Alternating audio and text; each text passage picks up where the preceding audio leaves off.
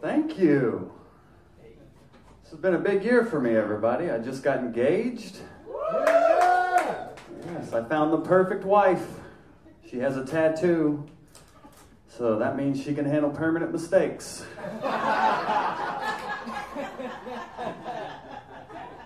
Yeah, speaking of permanent mistakes, college. Anybody else fall for that Ponzi scheme? The degree was just a receipt to a four year vacation away from home before you move back in.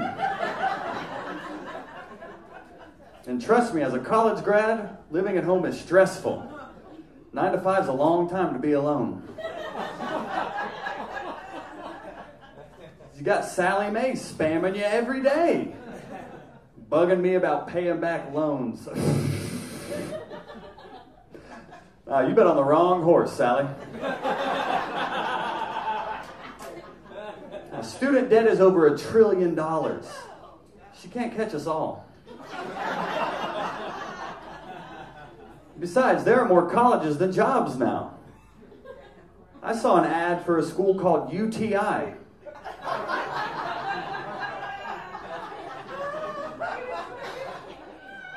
If you go there, you deserve whatever happens next. You're better off just making up a school. I wish I did that. I got a business degree and became a dishwasher. Yeah, that's when I learned I am not too white to fail. Yeah, that job paid eight bucks an hour and drug tested. I assumed the job included drugs. The only thing that job included was Spanish. Oh, claro que sí, mis amigos.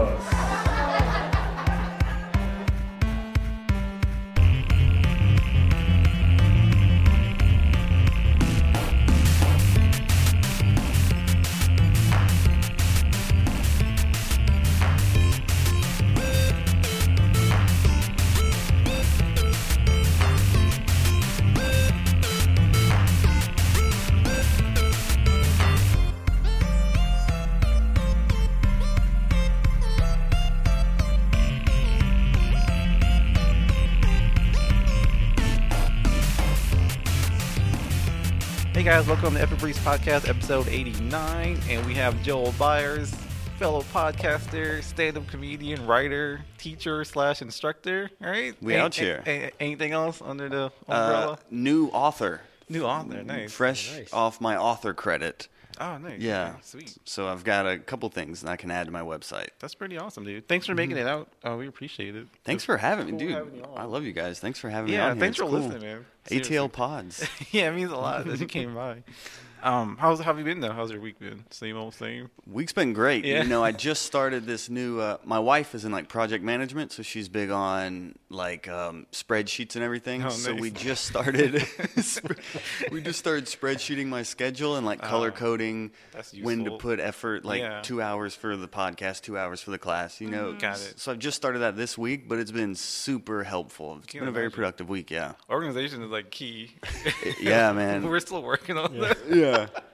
Spreadsheets. Let's work on some spreadsheets. Dude, Jamie's good at spreadsheets. You can do spreadsheets. Yeah, I prefer not to. I have to do that at work. Oh, well. it's like it's like week one though, so like everything's easy for a week, and then Yeah. you just I have to create a new one for next week. So it's probably this is that's probably true. the only week I'm gonna do it. so like, does she does she just do your spreadsheets exclusively? Like, she's your spreadsheet person, or do you do it yourself? Or she designed the template for you? Well, she she did the template. Oh, nice. Yeah, Okay. yeah. I mean, she did it for our wedding. Like she's spreadsheet queen. Oh, you know? what? Yeah, yeah. We need to get sponsored by Excel. I think. Nice. Congrats on getting married. Yeah, I know that thank you. recent, Yeah, thank you, is yeah. that really different for you from just dating someone? Is it like, do, do you feel a difference in being married, or is it just kind of like whatever? I mean, you. I feel I feel better. Like I feel. Okay. you feel better. Yeah. like I made it to the other I feel side. more secure. Yeah. Yeah, like when you introduce, like when I introduce her as my wife, it's just like it just it just does something emotionally. Like That's cool. when I proposed to her, that's what I told her. I was like, Yeah. I'm tired of introducing you as my lady. I want to introduce you as my wife. Nice. And then I took the knee like the fourth quarter and Oh man. ready to run out the clock. All right, we'll check back in about 10 years and see if he still feels like that.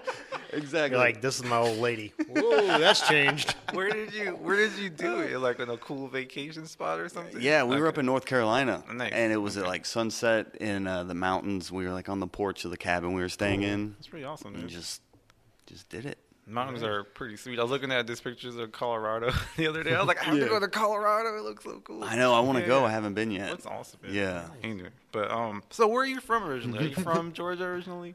Yeah, I'm from Sumville in Summerville. Georgia. It's uh Summerville. That's how you pronounce okay. it. Okay. Summerville, Georgia, but it's Sumville. Sumville, with a lot of meth. That's what it is. Yeah. Oh my god. but that's where I was born, and then Yeah. uh, we moved down to uh, Dallas, Georgia, because there was more Adderall than meth. Oh, Chris, there. Are you from Dallas? I'm from Acworth, but we moved to Dallas about 10 years ago. Moving so- on up. moved around Let's there, dab yeah. it up. Yeah, and there's yeah. meth in Acworth There's too. meth in Acworth. Yeah, there's so meth in Acworth, We're yeah. paying for a different type of meth. No, it's Crackworth, y'all. Oh, crack. Oh, I'm sorry. meth and Crackworth. There you go. How how was it like? So you didn't grow up there. You grew up in Dallas. You didn't grow up in Summerville. Yeah, I was after um before first grade we moved Nice. to uh yeah, Dallas. What was it like in Dallas growing up? Kind of weird. no, I'll check it. I mean, the, weir- the the weirdest part is just everybody being like, "You mean Texas?" and Oh. like just hearing that Don't like Yeah. that? Yeah, It's it's so like stupid. now. It's like I used to deliver pizzas, and like everybody I saw when I would be delivering would be like, "Oh, can I just have that?" Like just Oh, walking by or whatever, you know. like the first ten are okay, but then you're in an elevator with this person, like you're the eight hundredth person that To has say said that, this. yeah. Yeah, That joke's not funny. It's like when people uh, go to the retail stores and something doesn't ring up. Oh, I guess it's free. Yeah. Like, oh, that's funny. Like the first thousand times I've heard it. Yeah, especially like when you have like a Kroger job because that's the policy that like you have to give them stuff free if it rings up wrong. What? Oh, Whole Kroger Foods secrets. is good at that. Yeah, there. Whole Yeah. Foods will just give you stuff too because they're already charging you eighty bucks for Yeah. pecans anyway. Pecans. Yeah, that was so Georgian. I mean, for pecans. As a kid, were you into comedy? Did you do like little shows and stuff for your family and things like that? Write jokes as a little kid? the first time I got a laugh, I was in a church play, and Perfect. There you go. and I just grabbed the mic Yeah. from I don't know, from the lady. She may have been like the the person that was leading everything because we were little kids. This is before I moved Yeah. to Dallas. Okay. And I just took the mic and just started rah rah rah rah rah, and I got laughs. So then from then on, you know, it was just a natural. But yeah, it's, so it's like you wanted to have that feeling. yeah, yeah, yeah. and I've, I was always I've always been funny and like used humor and been aware of the power of it. But then you know, just like anything. Right. Like loving something, but then deciding to pursue it as your career Yeah. are like two completely different things. Definitely. Yeah. Did you use that a lot in like in high school to be like to fit in, kind of like humor? You know what I mean? I, As, you like- know what? I would I would use humor to avoid having to do work a Oh, lot of oh, really? the time. Like I found that in group activities, Yeah. like when you have to work in groups on projects, I found if I just kept people laughing, they would forget that I wasn't doing any of the work, and they were just cool with it. Yeah, That guy. I'm that guy. But you kind of did the work because you kept the morale up. You kept them yeah, happy. you know, keep Yeah. the synergy Yeah. going. Exactly. Yeah, That's not on the syllabus though. yeah, yeah. Yeah. No. Who provided the comedy? So like, Seriously. w- when did you realize you wanted to be in the entertainment industry? Like at that point in church, or you kind of realized it in like at 15 or teenager age? It or- wasn't until senior year of college, like Oh, really? second semester, when I'm like, oh well, Nice. I'm about to get into the real world. What am I gonna do? Right, And then yeah. Mm-hmm. I, I went to school up in East Tennessee, um, and at Maryville College. Shout out to the Fighting Scots. Scots now, excuse me. We had to take out the fighting because it was too abrasive. Are you serious? It was a liberal arts school. Why did they take it out? That's this is- crazy. liberal arts. Okay. It's like a Hogwarts for hippies. so, so um, second semester, yeah, there was a comedy club in Knoxville about ten minutes away. Yeah. So I just went and tried their open mic because Okay. I was like, I have nothing to lose, really. Yeah, like, true. I'm about to graduate and have a business degree from Yeah. a liberal arts school Right. that nobody's heard of. Like, let's try comedy. Right. And as soon as I did it, I mean, that was it. Nice. Th- that first experience on stage, I haven't looked back since. Yeah. Mhm. How, how'd you feel the first time you were on stage? Oh, I mean, it was sufficient. like I didn't kill, but Like, like, you like totally bomb either. no, I didn't totally bomb. Okay, the good. people were pretty much just politely smiled. Okay. They were just. Did oh, they really? well, he's trying. Look at him up there. He's so, Oh, that's so cute, cute. trying. Yeah. Because you're like what 23 now, or what, at No, I'm time? 29. I mean, at, at the time when you went to the club the first time when you Yeah, must, yeah, I guess 22, 23, Okay. maybe just 20. It was February 1st, 2010. Okay. So, whenever, I think it might have been 22 or 23. So, it was, it was, it was just like a light bulb went off. And Yeah. I, I really would have like dropped out of college if Really? it wasn't second semester. I was so just, Yeah. I Kinda found it. Yeah. But you hear comedians like Brian Regan dropped out of college Yeah, like yeah. the week before he graduated because he found comedy and was like, Right. oh, that's it. Yeah, It's I a- mean, it's like a when shift. You, yeah, when you have that feeling, you know. I guess you know? Totally. Yeah, which Yeah, is pretty yeah. awesome. Did you um? I was gonna ask you, is it weird being interviewed? No, dude, I love it. Because you're always the one, you know, doing interviews. I, I really enjoy interviews because it's a Okay. different. I enjoy doing interviews, Yeah. but then also being interviewed because it's almost like a different muscle. That's and true. I learn about myself when I do interviews and seeing how other people do interviews and like what their whole process is. no, that makes sense. Because yeah. some people don't even know how to pronounce your name, and then other people know like things about you, like you guys do. Right, no, So, definitely. Yeah. No. Okay, well that's good. Because I like, you're probably like, damn, he's asking me all these questions. So. No, I love it, man. I love it. Nice. So you already told me how you found doing comedy, which you know that was my next question. Thanks, thanks, Joel. Sorry, I'm segueing my own questions No, now. it's good. I see he's gonna go here and Yeah. then here and then the whole arc. I see what's It's going like on he's here. He's been interviewed before. yeah, you know. Past, present, future. Yeah, yeah, yeah. But you mentioned Brian Regan. Do you have any other Yeah. comedians that you find inspiration from?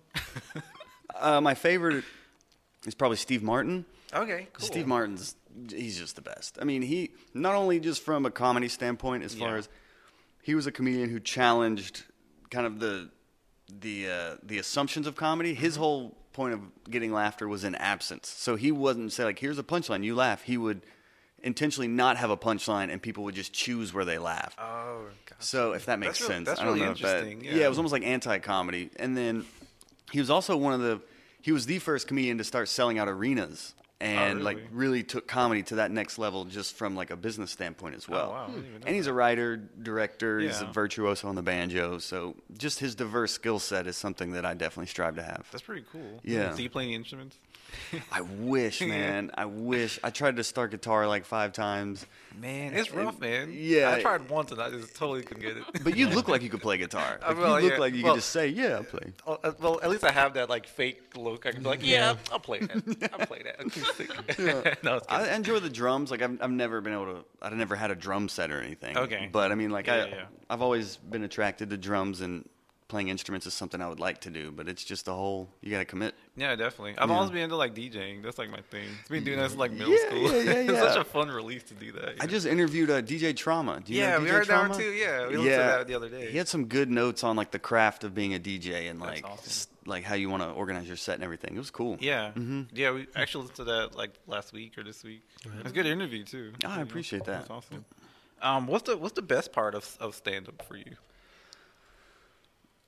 Um, there's so many good things. Um, the freedom is probably good. Yeah. The the freedom can be a gift and a curse in the sense of like, yeah, have this open schedule. You know, you make your own schedule, but Right. then you have to have the discipline Right, to course. actually fill that schedule with more than just sleep. That's you true. know, so you got to Well- treat it like a job. Right, which But- is always the struggle, right? Trying to be.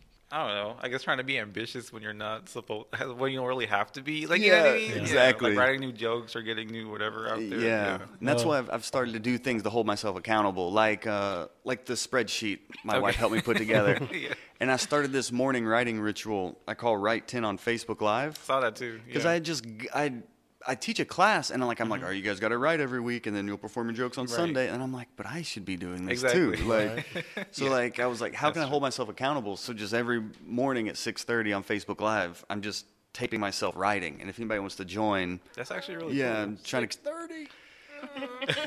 I'm big on morning rituals now. Oh. I used Okay. I'll to do my 10 minutes of sleep. in like in, in college, the lunchroom closed at 1.30. I would wake up at 1.15 Really? in school. Like on the Oh, weekends, I would sleep till 1.50. Like I I can sleep, but Right. it's like if I start the morning productive, then the whole day's productive. It's really something I've just had to start to make a discipline. It's really weird because like I, I'm the same way. I can sleep forever, but Mm-hmm. one like today, I was up early Um, did you emulate anyone when you did your first stand-up show? Did you like find that person that inspired you? And you're like, I want to maybe try this out and then find my own way. Did you do that? Yeah, and time? really every comedian starts off sounding like someone. Yeah. And mine was Mitch Hedberg. I love Mitch Oh Hedberg. my Oh my gosh. god, Mitch dude. Hedberg is the man. He's my favorite. He was man. so good. And when he was in home movies, you remember that he played Mitch in Yeah. home movies, He he was the fifth grader. he was such a great writer, and he Yeah. had great self awareness as far as his personality on Yeah, he stage. definitely did. Because like comedy is one of those things that is you see it and you're like, oh, they're just talking. Yeah. But I mean, it's like a magic trick. You know, these mm-hmm. punchlines are secret magic tricks you're That's revealing. true. They don't realize it's happening. Like, Yeah.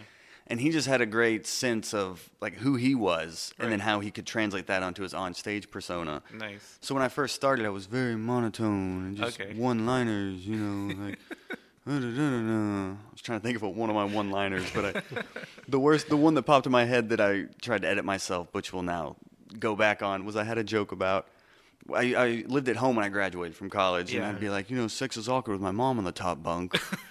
I'd be like, she was quite the whore. You know? Oh so like, I said that joke with my mom in the audience. Oh, did she get? Did she laugh or no? I, I, I don't even know. Okay, I never asked, but like I've never attention. edited myself in front Okay, of her. well, Like I that's had a mustache and I used to call it a clit tickler. Like, and she was in the audience when I said, she's like, I can't believe you said that with me in the audience. I was like, I mean, I this is can't what believe I- you're in the audience. Yeah. That's funny. But I've never edited myself, you know, and. I mean, my goal is to be clean or whatever, and Yeah. I mean, not call my mom a whore on stage. And I feel, I really feel bad about even saying that joke No, out right. loud now, Right. like eh, on stage. But it just like with anything creative, you look at something like a year later that's like hilarious or awesome, or oh, that's perfect, and you look at it a year later and you're like, what was I even? Who was I? Yeah, that's true. You know, so you mean you? That's all part of the process. But what I learned from writing one-liners is I that helped me to understand the mechanics of a joke because. Right. Regardless of what your style is, what your delivery is, Yeah. everybody's using the same mechanics and the same techniques Yeah. in that laughter. There's something that spurs the laughter. It's just how your delivery system is what's different. Right. Did you um? So you don't. You try not to revisit that joke now. I'm guessing. it's like you, Yeah, you never go back to that. No, oh no, no, no, no. Yeah, I haven't said that joke in many a moons. Not even at like Thanksgiving and be like, "Hey mom, remember this?" Remember this? He's like Oh, toasted the gosh. wedding. It's like, old habits die hard, huh, mom? Yeah, exactly. Have you ever had a time when you had to deal with hecklers, and how do you deal with that? Like, what's your strategy for dealing Oh with a heckler? man, my you. Yes, yes, yes. Yeah. Hecklers are a harsh reality. I deal with them differently now in that I'll. I found the powerful technique is just to like shush them. Like, Okay. I found a really powerful them. technique is like if somebody yells out, you just go, shh, and then you keep going. He's a shusher. I know you're a shusher from, from Always Sunny. We love Always Sunny. Oh, I haven't seen. I've seen Oh that my show. I haven't seen that Oh, one. that though. Oh, you need to. So I'm so sorry. I feel like I just let you all down on that. one. No, no, it's fine. oh, he called himself a comedian. All right, guys. He Good. doesn't even know funny shows. Let's go. no, no, but you're saying like the shushing does work. Though? Yeah, the Okay. shushing actually is a very powerful technique that I've found to work. You just shh, or now I'll like use their weight against them. Like if they're coming at me, I'll try to olay them or just kind of Olay them. I like yeah, that. olay them. Like, but when it when it first started, like- well, heckling used to be like for me. If Yeah. somebody got up and walked out, I would yell at them. What? I would like berate them. I hope you fall in the toilet and drown. Like this is a Tuesday at an at an Irish pub that they didn't even know there was a comedy show. That's. They get up Oh, to go on with their lives, and I'm like, oh really? Do you know know who I am? And I would just No, turn that's why around. I'm leaving. Yeah, I would yell. I'm gonna be so famous. You have no. The whole set just derails after that. I'm just oh yelling. Is there a video of that? Because I want to see that. Yeah. I don't think there's oh video of it. I used to rub the wall a lot too. Like do you mean, if like, if I, that's how Sounds I'd, really awkward. I would bail on the set. Okay. Like if I just bailed on the set. Yeah. Like if the first joke didn't get a laugh, I'd be like, well, this is a waste of time. Forget this. And I would turn around and just start rubbing the wall, which I then evolved into a bit where I would like Yeah. rub it and then like spank it and be like, oh, you work out. You're Nice. firm. And then I, I was like, this is my favorite joke. I call it ecstasy. That's what I would say. nice. And then it Yeah. probably picks up from that. right? Yeah. Yeah, so you get those laughs. So it's even in your failures, you learn, and you learn more from failing than succeeding Yeah, for definitely. sure. So Yeah. I learned that I can't be angry on stage. I'm this baby faced, blonde hair, blue eyed guy. it doesn't come off funny when I'm like, "Rah!" they're like, what? Is it's not sellable. Yeah, Right. No but hecklers are something everybody deals with, and it really just takes a lot of times of handling it poorly to figure out how to handle it correctly. Yeah. Yeah. That's a good point. Mm-hmm. Um, was there ever a time when your closing punchline didn't hit and you had to improvise? Like Oh. other than the wall thing, I guess we described. Like a, like the closing joke of Yeah. this like of a show. yeah, where you're like having like a really good set, and then the one that's supposed to close off was like, oh, They're like, you had to improvise something. I mean, Like, if it's your time, ending. it's your time. Yeah, Yeah. but you usually imp- improvise something like, "Well, that was the big closer. Um, I guess I gotta end on the way I started in silence." Okay. Oh, nice. That is that is the worst when you're like, "Here we go," and then you just completely whiff on it. Yeah. nice. it happens though. Man, um, one of my favorite comedians, uh, Bill Burr. He was, Yeah. he was Oh, uh, man, yeah. so- such a legend, dude. He was um Yeah. describing when he was first starting, he had to do things called um hell rooms. Are you familiar with that? Yes. okay. Hell yeah. ha- Have you have you ever had to do anything like that other than like the Irish pub that you just described? Oh yeah, before? and something Bill Burr did a lot too was um, urban rooms. Or, you're right. Urban yeah, and that's that. I'll do thing. a lot of urban rooms too, and I actually started off in those because that was the only place That would that I could really get up. Right, because right. what I like about urban rooms is it's more based on like respect and skill level, and like Okay. er, for people that don't know. Comedy can be somewhat segregated, in like urban rooms mean it's like primarily black people. Mainstream room is like primarily white people. Yeah. And for some reason, comedy still segregated like that in Yeah, a lot of okay, ways. that- but okay. um, the thing about urban rooms is that if you're funny, they'll put you up. Like in mainstream, it's more like, "Are you cool? Did you is your beard long enough yet? Or did you get a new flannel shirt yet, or whatever?" You know, it's like. So I didn't have time. Like I've never been trying to be cool. I just wanted to get on stage as much as possible and be funny. So, Yeah. that being said, in urban rooms, Right. the audience, if they love you, they'll love you. Got but if they don't love you, they like- will not love you. Like they're very passionate either way. Right. So I've been Yeah. booed before. Okay. I've been booed at a place called Taboo. I haven't heard of that. Um, okay. Is yeah. it here in, in Georgia? Yeah, it's on Okay. Roswell Road. Okay. Yeah, I've um, Uptown Comedy Corner shut the lights off on me one Really? time. Yeah, they just shut the lights off on me like, this guy's done. because I wasn't doing well. Oh, yeah. no. So like I, the well, I wasn't bombing. They just weren't laughing. But I guess was. when they do stuff like that, it's to help you too, though. It's not for like to insult It's you. or to gracefully right? allow you to bow out. Yeah. yeah, I get- yeah, I get, they did me a favor, I guess. Right, right, But then I made yeah. a joke. Oh, black establishment not paying the light bill. You know, something like that. You know. Yeah, you know, you know. Then you gave, leave gave after the that, chance yeah. to gracefully bow out. He didn't take it. But uh, I've On, on the performed. Bible, that's funny as hell to me. dude. He just- It's funny sorry, with I'm like sorry. if I had them laughing Yeah. and then I said that it'd be funny. Right, But when true. they already hate me and then I'm like, Yeah. let's Oh, just yeah. drive it into the ground. he just makes like past eleven. totally, yeah. I won't even be allowed on Roswell Road anymore. Well, I've performed in um I've performed on the Georgia State buses as well. You know, I mean, I've performed a little bit of everywhere. What was that like? That It was- really cool, actually. I mean, it was cool if you were allowed to stand up and use a microphone instead of sitting down yelling at these college Oh, kids really? texting. Ah, that sucks. but we were doing it to promote a show, Yeah. and um, the whole thing bombed. Yeah, it was a terrible. We tried to stand up, and the bus driver was like, "Well, not on my bus. You're not standing up." Oh man. And then she was using the intercom though, and See, we couldn't use the intercom. sucks. yeah, it was fun though. I guess next time just get your bus driver's license and then you have your own Totally, bus. exactly. It would be like speed. yeah, exactly. I have a captive audience. You can't go anywhere. Oh man. Just don't bomb on the bus. Right. right. Ah. ah, nice. Damn. Every comedian has those shows, though. That's why in my podcast, I ask everyone a story of bombing or getting booed on stage. Yeah. I ask everyone an epic failure because comedy specifically, there's like epic fail stories, but Definitely, yeah. anything you're trying to be successful at, you're going to have an epic failure at. Yeah. I love Right. hearing that experience. Like we've had a few podcast bombs here. Oh, yeah, yeah. It's a crazy. few that we especially thought was gonna be, oh, this is gonna be really good, and then, And then it's like, nobody no. listens to it, and you're like, oh, well, I guess that was just for us. Yeah. It happens. But- totally. But, as a comedian, um, is one of your goals to have like your own special, maybe like an HBO type thing, or Yeah, yeah, I mean, at this point, it's probably like Netflix Okay, would be the goal because That's true. the thing, or, or HBO. Mm-hmm. But the, the great thing about Netflix is that it lives on forever. right? Like, you can have a Comedy Central special, and it may air Friday at 11. Yeah. But then when does it air again? It maybe airs a couple more times. It may You're be right. on Comedy Central on demand. right, right. Which you find like the less people have to put effort into something, the more they'll be into it. Yeah, like that's if you true. make them click on Comedy Central and then search stand up and then search Comedy Central specials and then search your name, like Right. as opposed to going to Netflix and like two clicks and they can find you. Yeah, that's true. That's really the that's really the future of it. So Right. the prestige of HBO is still that's still like the gold standard as far as a comedy special. Yeah, Just yeah. from the history history of um, specials. But I, I mean, yeah, even like a Netflix would be something that'd be cool. Yeah, I mean, I think so because, like, um, like you said, it lives on forever, and uh, it's so like accessible, even on your phone and stuff like that. Yeah, you know? totally. Yeah, because Yeah, I, yeah. I I like revisit comedy specials like so many times, like Mhm. even on like Spotify if you have one on there. You know what I mean? Stuff Yeah. like that would be kind of cool. Yeah, that's definitely a goal for sure. Um, can anyone? Do you think anyone with like raw passion for comedy can be a stand-up comedian, or you need like you know like certain skills and you have to be a certain type of person?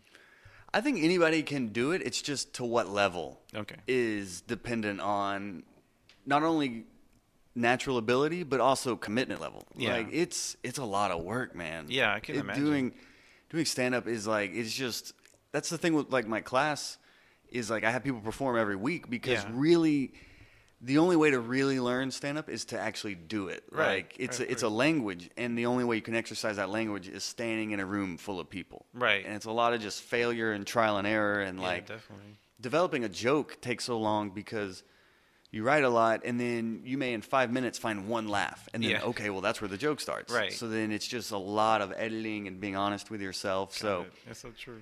you see a lot of people with raw potential but they're just they just don't put in the work either they're Mm-hmm. Right. not writing or they're just they get distracted like maybe maybe they have a kid and their time floats away Yeah. like everybody you find i've seen i've been doing this a little over seven years now Oh wow. Okay. which is it's not that long in the grand scheme of doing this my entire life Yeah. you know but it's still long enough to be in atlanta and see people come and go and like the Yeah. tides of like That's there'll be a rush of comedians and you'll see some people that just fall away and some people that stick it out but it is right. it's a total grind and there's no way around the work so kind of have to put in the work, put in the Yeah. time. I mean, yeah, the time. There goes my second career. unfortunately that's the honest truth of it but i Right. think anybody can be funny and anybody Right. can do stand up it's just your commitment level will determine kind of your success at it too Do you use like stuff? Um, because like Chris Hardwick does Nerdist podcast, Mm-hmm. and sometimes he has like uh, I think it's one of his friends, Katie. She takes notes, and anything that's that said that's funny, she writes it down so he can create a joke out of that. Do you do that on your Oh. podcast, or have someone like how Jamie's like take, taking like show yeah, notes she's here? like transcribing Yeah. this by hand. I was like, geez, Yeah. we got a stenographer Yeah. in here. That's very nice. the home stenographer from Chappelle Show. but do you have someone that, or maybe that's an idea? I guess That Maybe is an idea. Yeah. One more thing I'll have my wife do for me instead of instead of her actual job. yeah, that's not a bad idea. I am trying to be more aware of um, like funny things that happen in life. Like it's funny you mentioned Bill Burr. I just heard an interview he did with Craig Ferguson. Oh, Which yeah. is in- did you hear that one? Yeah, I did It's incredible, dude. And I heard It's- the um the Howard Stern one was good too. Yeah, very good. I always love when comedians like Seinfeld or whatever are coming out with new stuff because then they start doing the the, ro- the Yeah, rounds of yeah, right. interviews. Yeah, I love right. it. Yeah. But it, the thing Bill Burr said because like he just had like a breakthrough over the past couple of years, and he said I just started paying attention to what was funny in real life. Like Right. when I was being funny in conversation, I just started paying attention to that. Yeah. And then trying to translate that to stage. And he said, and then 10 years later, you know, that's all just 10 years later. Yeah. But I've heard a couple people say that, like, the more similar you can make your voice on stage than it is off stage, then that's when you're really onto something. So Mm-hmm. It. I make Right. that more of an effort, and Yeah. like if I'm if something funny is happening off stage, I'll try to remember it or type it Got down. I always carry around. I'm more like pen to paper. Oh, like nice. there's just something about That's really cool, Like though. the head to hand Yeah. transaction that really helps it stick more. Yeah, So I always carry these around and I'll write on them. That's awesome. Um, I have a notepad on my phone as well, Yeah, but yeah. I just it ends up just being a list that I never look at. That's really. so true. Yeah. Yeah. It's just so like the separation. There's there's a big separation between just a phone, you typing it down, and just Yeah. writing. Yeah, totally. Yeah, agree. definitely. Uh, so you kind of just kind of answered that question that I had, but uh, Yeah. how much of your, of your material is based on like your real life experiences? All of it, really. Yeah, that's the So one. your mother, what? Not see, the thing about it is based. Comedy can be based in reality and then exaggerated for comedic effect.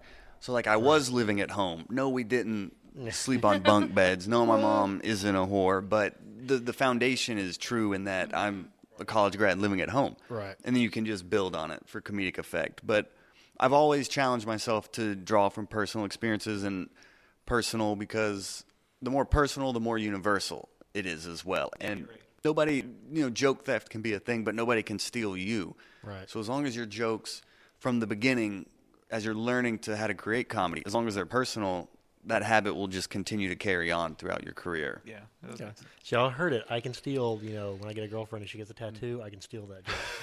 Oh, yeah, that one. Yeah, that's true. Yeah.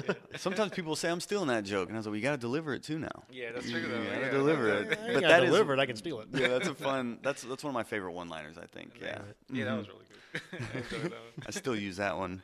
But that's one that started off as just a one-liner that now has built into like a whole bit about Right. you know like marriage that Yeah. falls into kids now and everything. So it's um it, usually it starts off like the nucleus of a joke. Once you find that nucleus, then you can start to build like Mm-hmm. Yeah. five minutes around it. Right. Mhm. That's really awesome, though. That's so cool that you can do that in comedy. You know what I mean? Oh, I so love cool. it. Yeah, I love that's it. so It's just creating out Yeah. of thin air. Right, exactly. Out of words. Yeah, it's so much fun. It's pretty exciting, man. Well, uh, during your shows, have you ever just been in the middle of something and then thought of something that would be funny and just kind of go with it? Like kind of spitball it, not have anything pre-planned, just kind of going with it? Yeah, totally. Yeah, I have a, I have an improv background. Like I've um I've been trained in improv and sketches Cool. well, and you know I've been doing stand up. So improv is something that the more you're on stage, the more comfortable you'll get Yeah. experimenting with that. right. But I think some people are like, "I'll just go up on stage and figure it out." But like, you've got to have, you got to understand how to make a joke. Yeah. Like, you got to understand how to make jokes before you just go up there and try to make up some. Like, Right. you got to have that foundation. Yeah, that's true. It's kind of like you need to know the rules before you can break them. Right.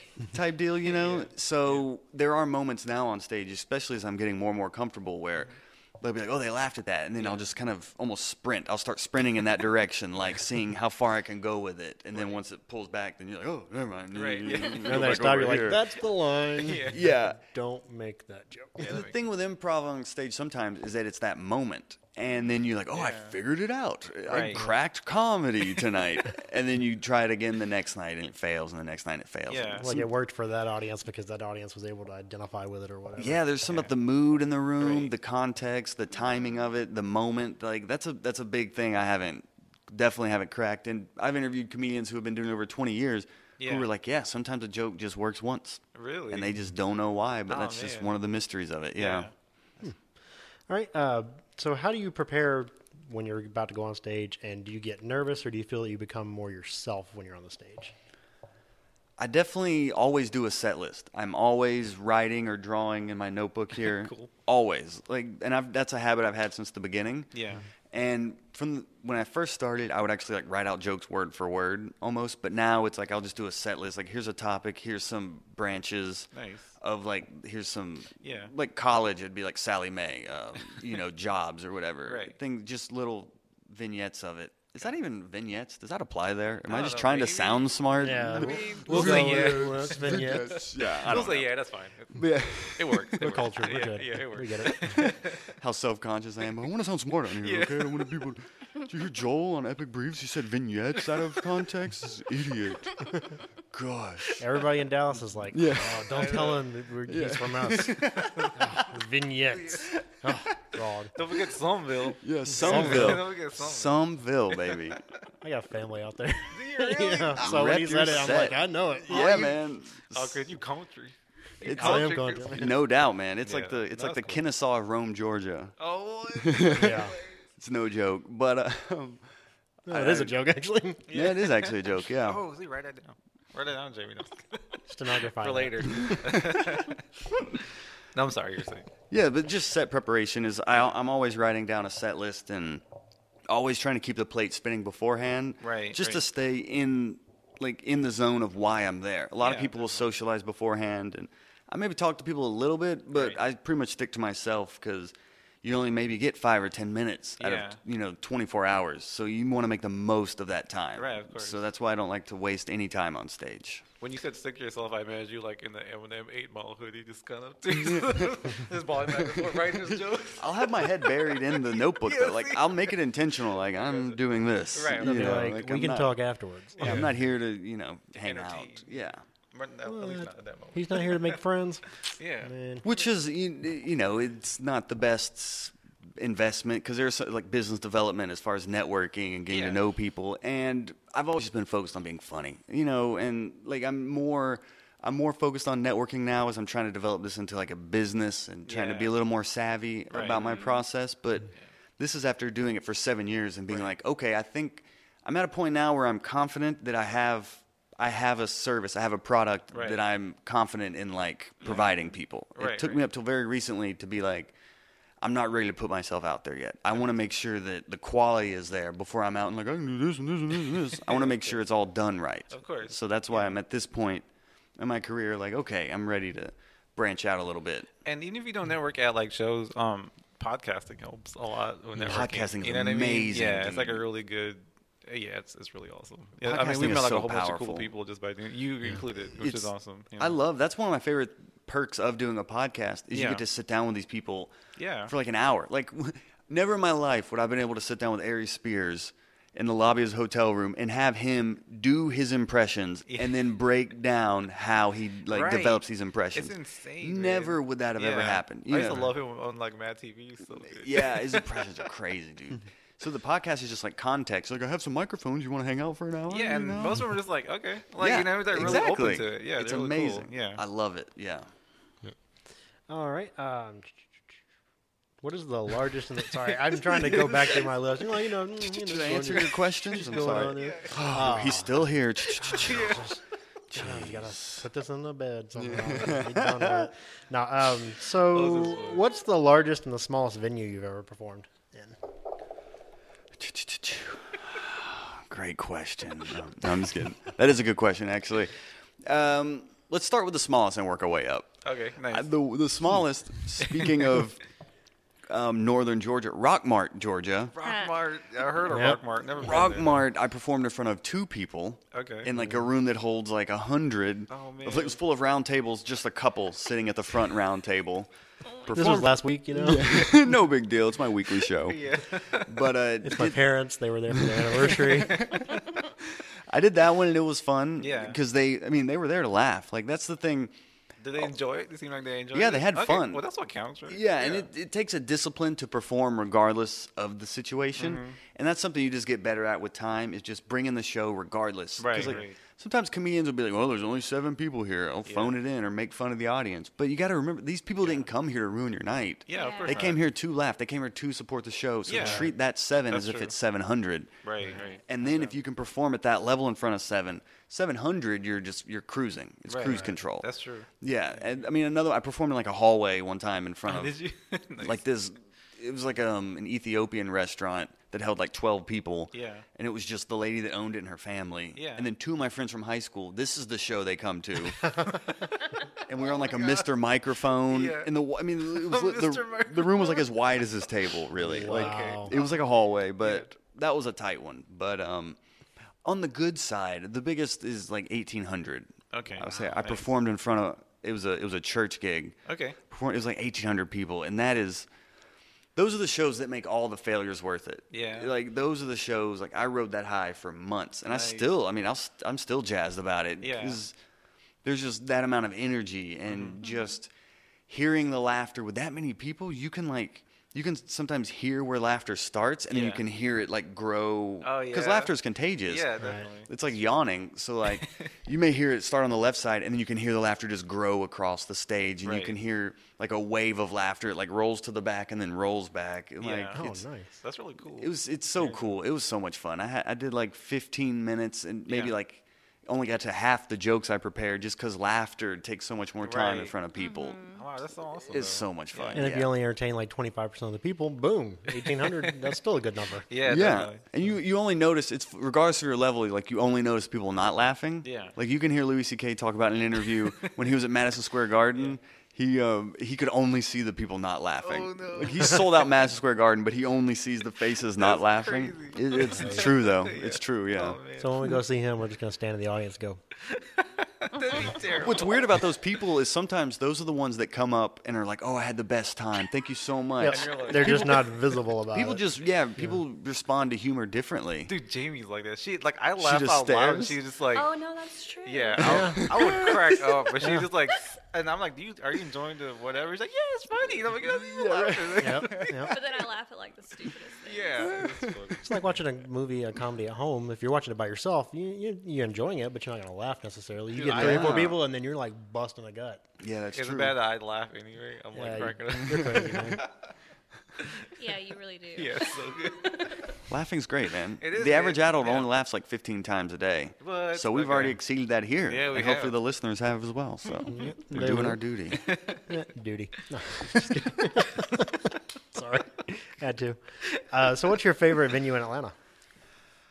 I'll say besides my show that I host every Wed, I host the show every Wednesday at Java Monkey in Decatur. Besides that one, because that's more, it's on like the, it's like on a covered patio. Like it's a, it's a super unique environment. It's not um, specifically like a, your traditional comedy venue. Right. But if I were to say my favorite, like actual venue for comedy, Mm-hmm. there's there's so many good shows here in Atlanta. Um, but if I'm thinking about a venue, it's got to be Laughing Skull. Laughing Skull or Uptown. That's a toss up because they're different. Laughing Skull is like a black box theater that holds like 80 people. Okay. So in there, you can just like you can just sprint in there, and you can just hit it almost like a speed bag because Yeah. every, you're just all in the room, and it's just like a bunch of racket just bouncing all over the oh, walls. Oh, But with Uptown, it holds like 300. Right. And when you get when you get that place rocking, there's Yeah. there's no place like it in the city. Just the amount of energy and laughter in there is That's awesome. just. So I'm I'm gonna. It's kind of a cop out, but I'm gonna have to do a toss up between them because they're Yeah. two separate flavors of like comedy, but they're both. Oh, when it goes well, it's the best. Yeah. Mhm. We haven't tried. We'll have to check those out. sometime. Yeah, that's not really cool. yeah, they're both amazing. Yeah. Um. Yeah, I know. That's just, that's me. That's just what And I, I think do. Uptown is the oldest urban comedy club in the country too. I think it has like a lot of history behind it. Yeah. Sorry, I'm laughing. I'm laughing. Yeah, he did another callback. I tried to brush over it. Like, nah, just kidding. Because It's, like, it's like the Oscars, you know. You're like- done. Walk off stage. It's No. so funny 'cause that's like totally new just for this I know. I've never done. he I've, never I've does never that. done before. I didn't realize that. he's I'm working like, out twice bits now. over here. Well, you know, I gotta. If I can make him laugh, I can make anybody laugh. And I'm sitting here thinking like, I gotta edit that shit out because he's gonna keep doing it. Do you think you will? Will you take that out? probably, probably, Probably. like one or two. Probably one or two. No, There's probably only two. Oh, I'll- I'll. I used to be meticulous about like Yeah. ums and like pauses in between. Oh, yeah, yeah, yeah. Like especially when I first started out interviewing people, Yeah. like the dead space, I would definitely edit Yeah. it out for flow. Sometimes Yeah. dead space helps though. Like when someone is like thinking and then they say something really profound or funny, you're like you need that quiet to build up, which is really cool. I've learned that just by editing our stuff all the time. Yeah, But, that's and what's great about editing as well, especially when I was being so meticulous about it early on, is that you learn your bad habits so you can cut them out Oh, a lot yeah, quicker. yeah. Like instead of saying um after everything. that's so true. Yeah. And sometimes I'll still before like I go into a question, I'll be like, "Well, I mean, when did this happen?" Or, I mean, and you Yeah. know, I mean, I don't take those out anymore. But I mean, like, that's just you after a while. You know what I mean? Yeah. that's yeah, I mean, yeah, but- yeah, I used to be a lot more meticulous, but now it's it's more. It, I mean, they've just gotten better, so I really don't even edit them yeah, anymore. that's yeah, true. All right, Chris, I'll leave the choo choo choo choos. You can edit them out if you want. No, I was kidding. I don't care. Then you have to edit out this entire bit. And then No, that's that, that was awesome. Okay, uh, you were a winner of the 2016 Search for the One comedy contest. Can you kind of tell us what that's about and what's going on with it? Yeah, that was up in uh, D.C. Cool. It was a comedy competition. They went around the country to different cities, Yeah. like doing like satellite competitions, and then the finals were in D.C. And um, it was at like a mega church. It was like a me- it was like a church. Yeah. It was like a church sponsored kind of competition. So then you, I went up there, drove up there. Yeah. actually. What's a mega church? Like a huge, like uh, United or no First Baptist of Woodstock, the huge, big, Huge, like, they're like populations of, cities, like, dude. Okay. It's They have, like, incredible. They're like the 20 Megatron of they have churches. like twenty thousand members. really? and They're- things like that. it's like a, yeah. it was like a compound where the finals crap, were. It was a yeah. humongous like building. It was overwhelming. Do you have to clean your stuff up for that? Probably. Like your joke. No, that's No? no. Okay, I've that's good. always Okay, and yeah, that's weird. I've Okay. I'm like "Oh, I like to be clean after telling these jokes I've told you earlier. Yeah. but, but, like starting out, that's you know that's just where you learn. Okay, you know that's that's, just awesome. where I learned. But I always I always try to be clean, and I'd like to be Mm-hmm. able to do the same jokes I do at Uptown Yeah. that I do at like a church. Got You know. I've that's Yeah, been a goal of mine forever. Just Okay. not only just from the challenge of it, but also I've always heard, you know, the more that's the cleaner, the more accessible you can be as That's well. true. Yeah, like your wider your audience is gonna be too. Yeah, but it's not like I don't judge people who are dirty. Like Right. comedy, it, that's you up there. That's, Yeah. that's all you. That's Right. whatever your instincts tell you, whatever your natural abilities are. Yeah, go with them. You know, I'm not saying being dirty is bad, but for me personally, the whole goal has always been to be clean and universal. Right. Right. right. Mm-hmm. Did I answer your question? kind of. So, Oh, what um, was yeah. it? Sorry, it's, it's my predator uh, No, it's impression. But I mean, I won that. I won that competition, and then I've been able to like book church gigs since then. Like so, like I won that competition, and in turn, like it came with some church gigs and Got things it. like that. Yeah. is that where the eighteen hundred people or the eighteen? Yeah, the eighteen hundred people. come Um, it was that was a different. It wasn't a part of that, but the guy who puts together that show connected me with the guy who put together this competition. Oh, So Okay. it's all yeah. Nice. It's very. I mean, you know, it's Yeah. it's very interconnected. The comedy world. I guess once you get in there, you kind of see the like you meet people that you met at other places that you know. What I mean? Yeah, And yeah. You see people all around. It's true. And I always Like, try to be smart, I guess. I said I wasn't really good at networking Mm-hmm. earlier, but I think I've just been more intentional about it. Like you just Yeah. meet the right people. Yeah, that's true. You know. Yeah. And I mean, like when it feels right, you know, you can you know, Totally. Yeah, totally. connect with that person. Yeah. Right. Uh, and this one's not on my list, but since you're wearing the shirt and we talked about, you know, urban clubs versus, or the urban house versus the uh, mainstream. Yeah.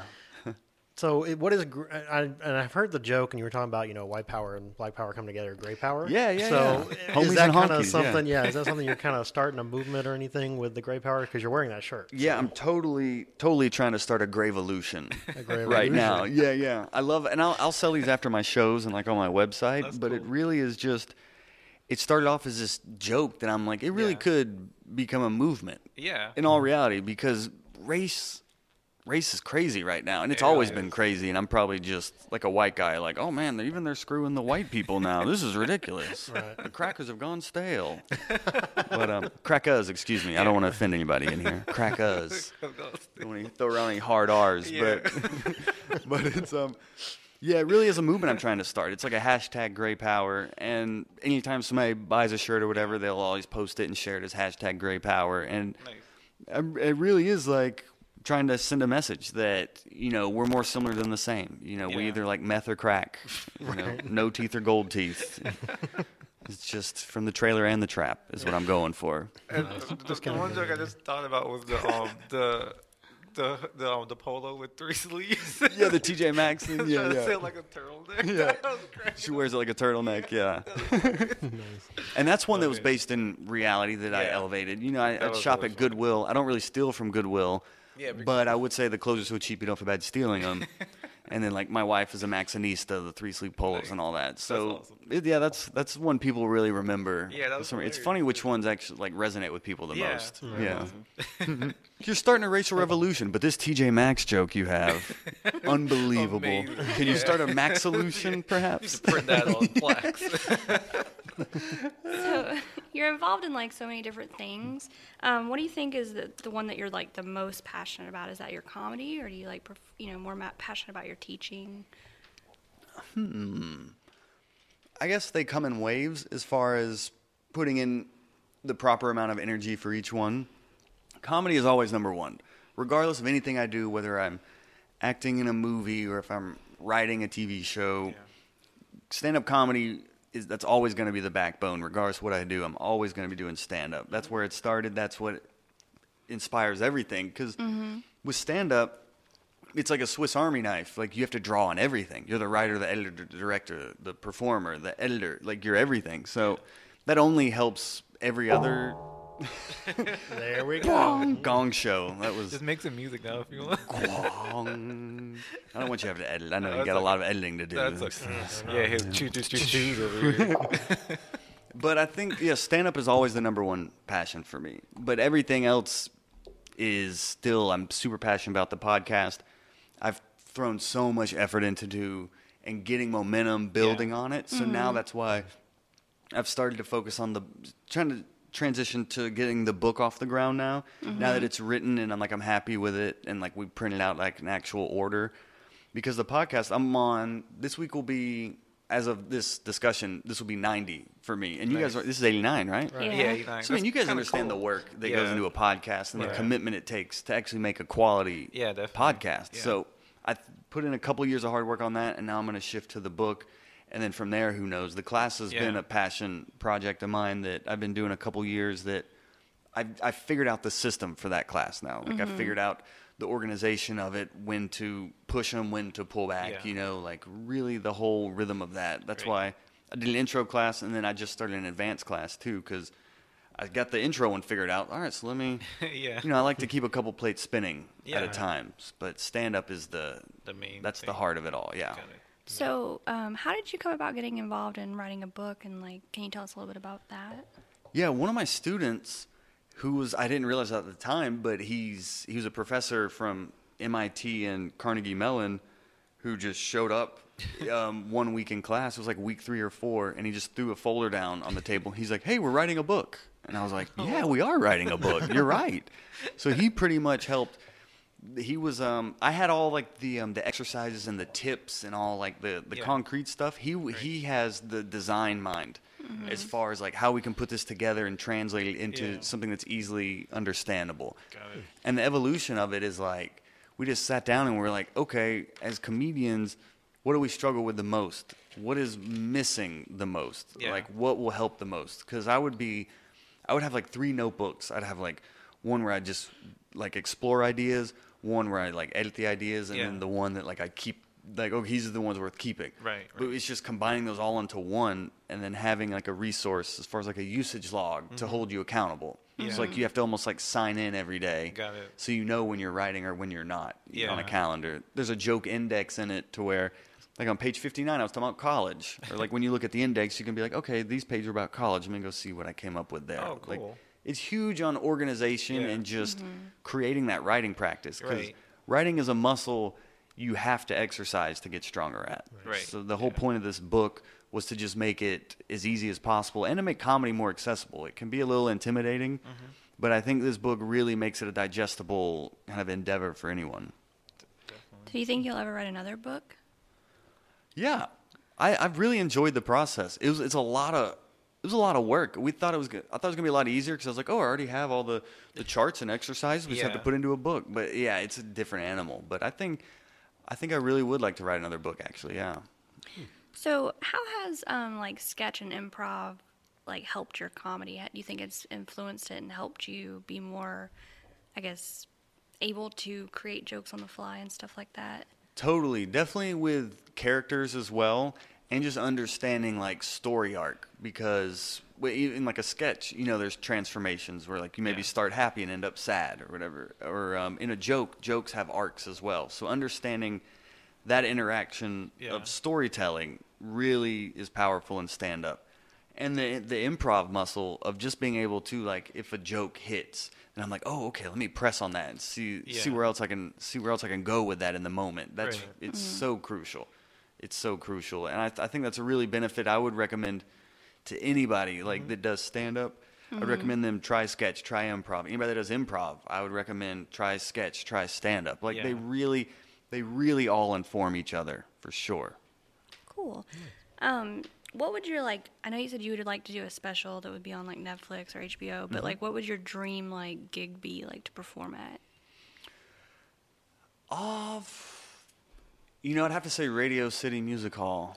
Nice. Just off the top, Yeah. just thinking that may have come up because when I interviewed DJ Trauma, he's on tour with Chappelle, and they're about to do like a 12 show run at Radio Yeah. City Music Hall. Um, but um, um, Yeah, uh, Childish Gambino is going to be there too. Yeah, he is. Yeah, Yeah, he I'm like a huge fan. yeah, he's, he's, awesome. yeah. Childish Gambino's dope. That, uh, music is something I would like to dive into as well. I, I'm, a, I'm a fan of music. It's just doing one thing at a time. But I, th- I mean, I love how diverse Childish Gambino is. Yeah, you can't real- really pin him down to one thing. It's like super impressive, man. Just Yeah. the way like he finds time to be great at like everything. Seriously. it's ridiculous. Yeah.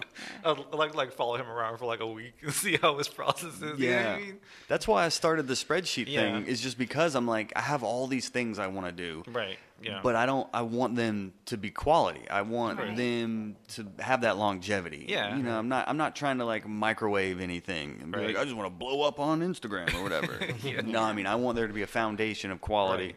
That people expect from me. Definitely. So that's why I've really tried to focus on organization and how to maximize my productivity, and I, it's really it's really made a difference. Have Have you found like it's weird on Instagram and the social media things? Like people who actually have talent don't get mm-hmm. the amount of followers, I guess, that they should deserve, and people who just like do the stupidest things, like have like in the millions. It's crazy. It's like, incredible. How that happens, right? Like yeah. what's funny is um King Bach. I guess you're familiar with King Bach on Instagram. I'm not. No. I mean, he has millions okay. of followers, Okay. but he said his his um like when he first started out, his most popular sketches and stuff were like the the racial stuff, the Okay. stereotypes and stuff. Yeah.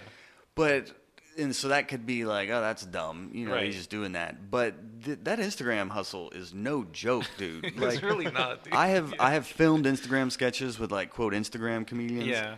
Y- I mean, they're using like Canon cameras. Like Like, the they're not just yeah. using iPhones. Like they have lighting Yeah. and they're putting in work on like you shoot a 15 second sketch. you- You'll be there maybe like an hour and a half, two hours That's putting it insane. together. Like, Yeah.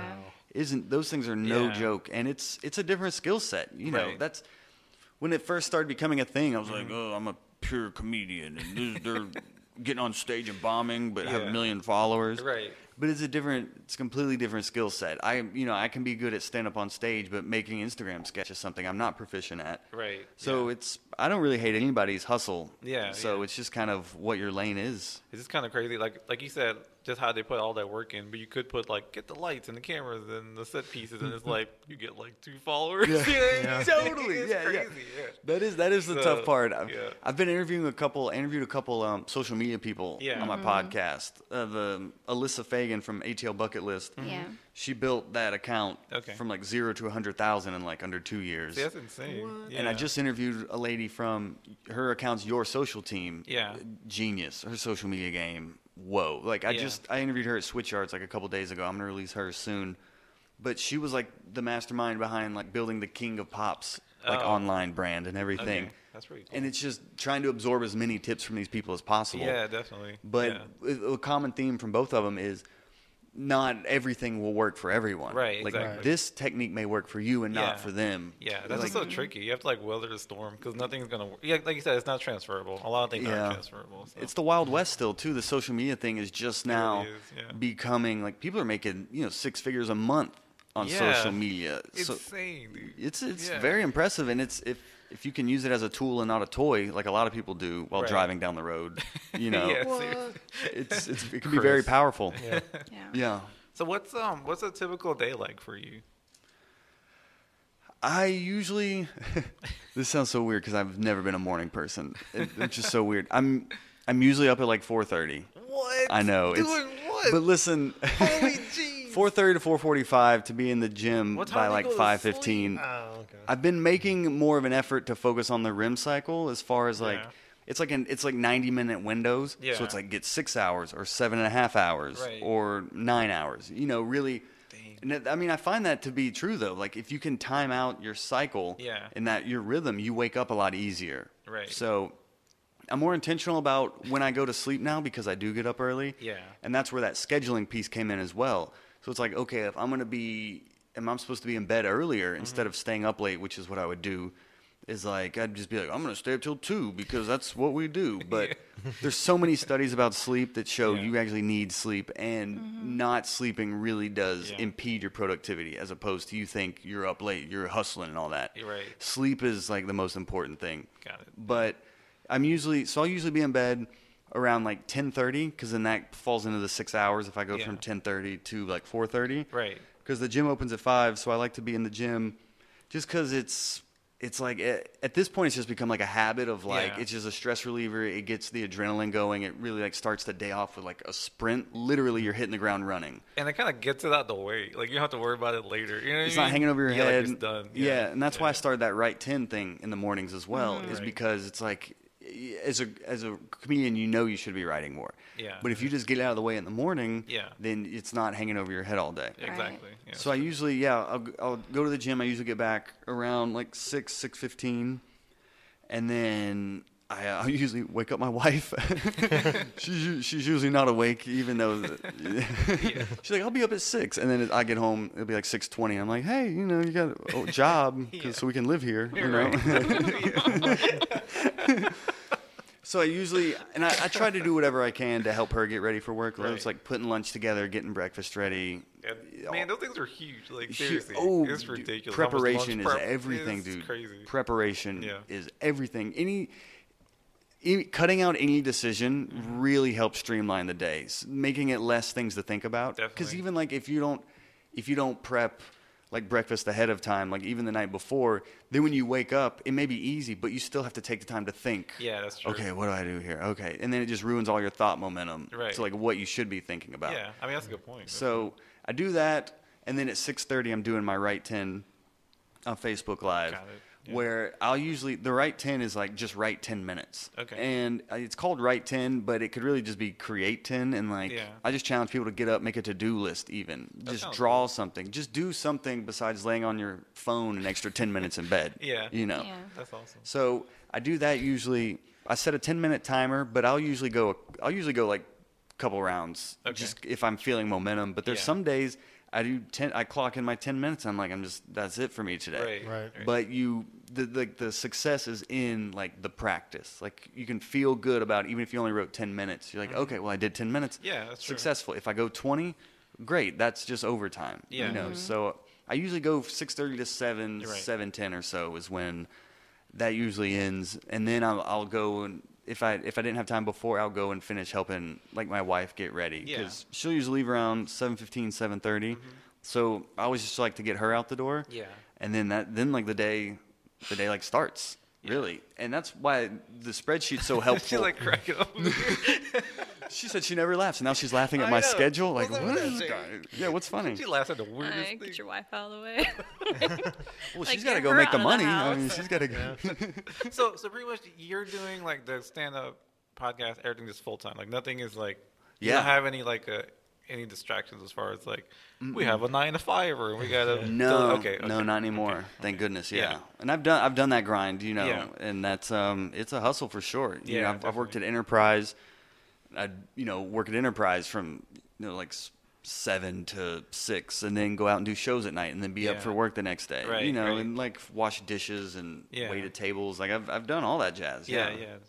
yeah. But now it's full time. That's awesome. Though. Yeah, that's man. a really cool uh, situation to be in, though. So You can put all your passion and time into what you care about. You know what I mean? Yeah, and you got to Pretty treat it like a job. It's Yeah. so easy to just be like, "Oh, I'm a comedian. I only work at night." But Yeah. if you treat it like a job, it'll become a job, and you'll get paid like it is a job and not just some hobby. I mean, Um, because like you seem really productive in the day, so I don't know if like free time is like a thing for you now since you're always He has doing scheduled something. free time. You know yeah, you got to Yeah, carve okay. out free time. Okay, Yeah, you definitely yeah. got to carve out free time and just for yourself. You Yeah. know, um, I mean, listening to podcasts is always like a fun activity I like Yeah. to do. Um, yeah, I don't really. Nothing else. trying really. to think. That's so funny. Like, what do you do for fun? I was Yeah. like, I don't know. I mean, that's the that's the thing about Yeah.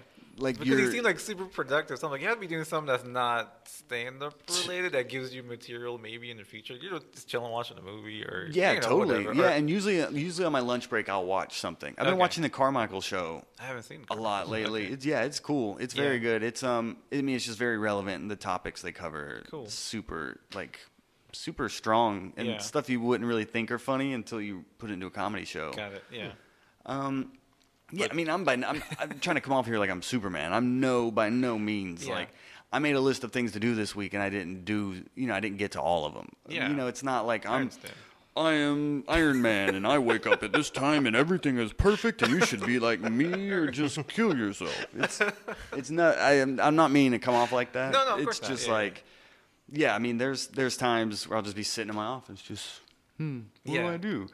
And those that's why I created that schedule is because I was like there are moments I'm like I don't know what to do next like Right. because I have all these different things like Yeah, I need to be working on but I'm like what do I what do I do right now? Like I could work on the show I could work on my podcast I could work on the book like what do I do? So I think the scheduling really helps with that but cooking is something I enjoy doing. Oh, cool. okay I was trying to think of something. There we go. like human cooking that's that's a cool thing about being a um, a stay-at-home husband is um you get to practice cooking and cleaning and yard work Cooking Cooking before act- she gets home from where I've made dinner and it's exploded. Dude, yeah cooking- totally yeah, yeah yeah. but yeah I always like to have dinner cooked for her when she gets home That's awesome. and um but now I, I like to prep as well I like to have dinner and then I can just Yeah. work up until she gets home as well and not stress because I'm so inefficient at like at like grocery shopping. There was one time Dude, I hate grocery shopping. I was like, I was shopping for her birthday, and I was gonna Yeah. surprise her. I had this big plan of like this like fancy dish, and I was in the grocery store for like two hours. I was on like one aisle for like thirty minutes, just like staring at stuff. There's just a lot going on in those aisles. It's so man. much, man. And Like, it's not just one thing anymore. It's like one thing and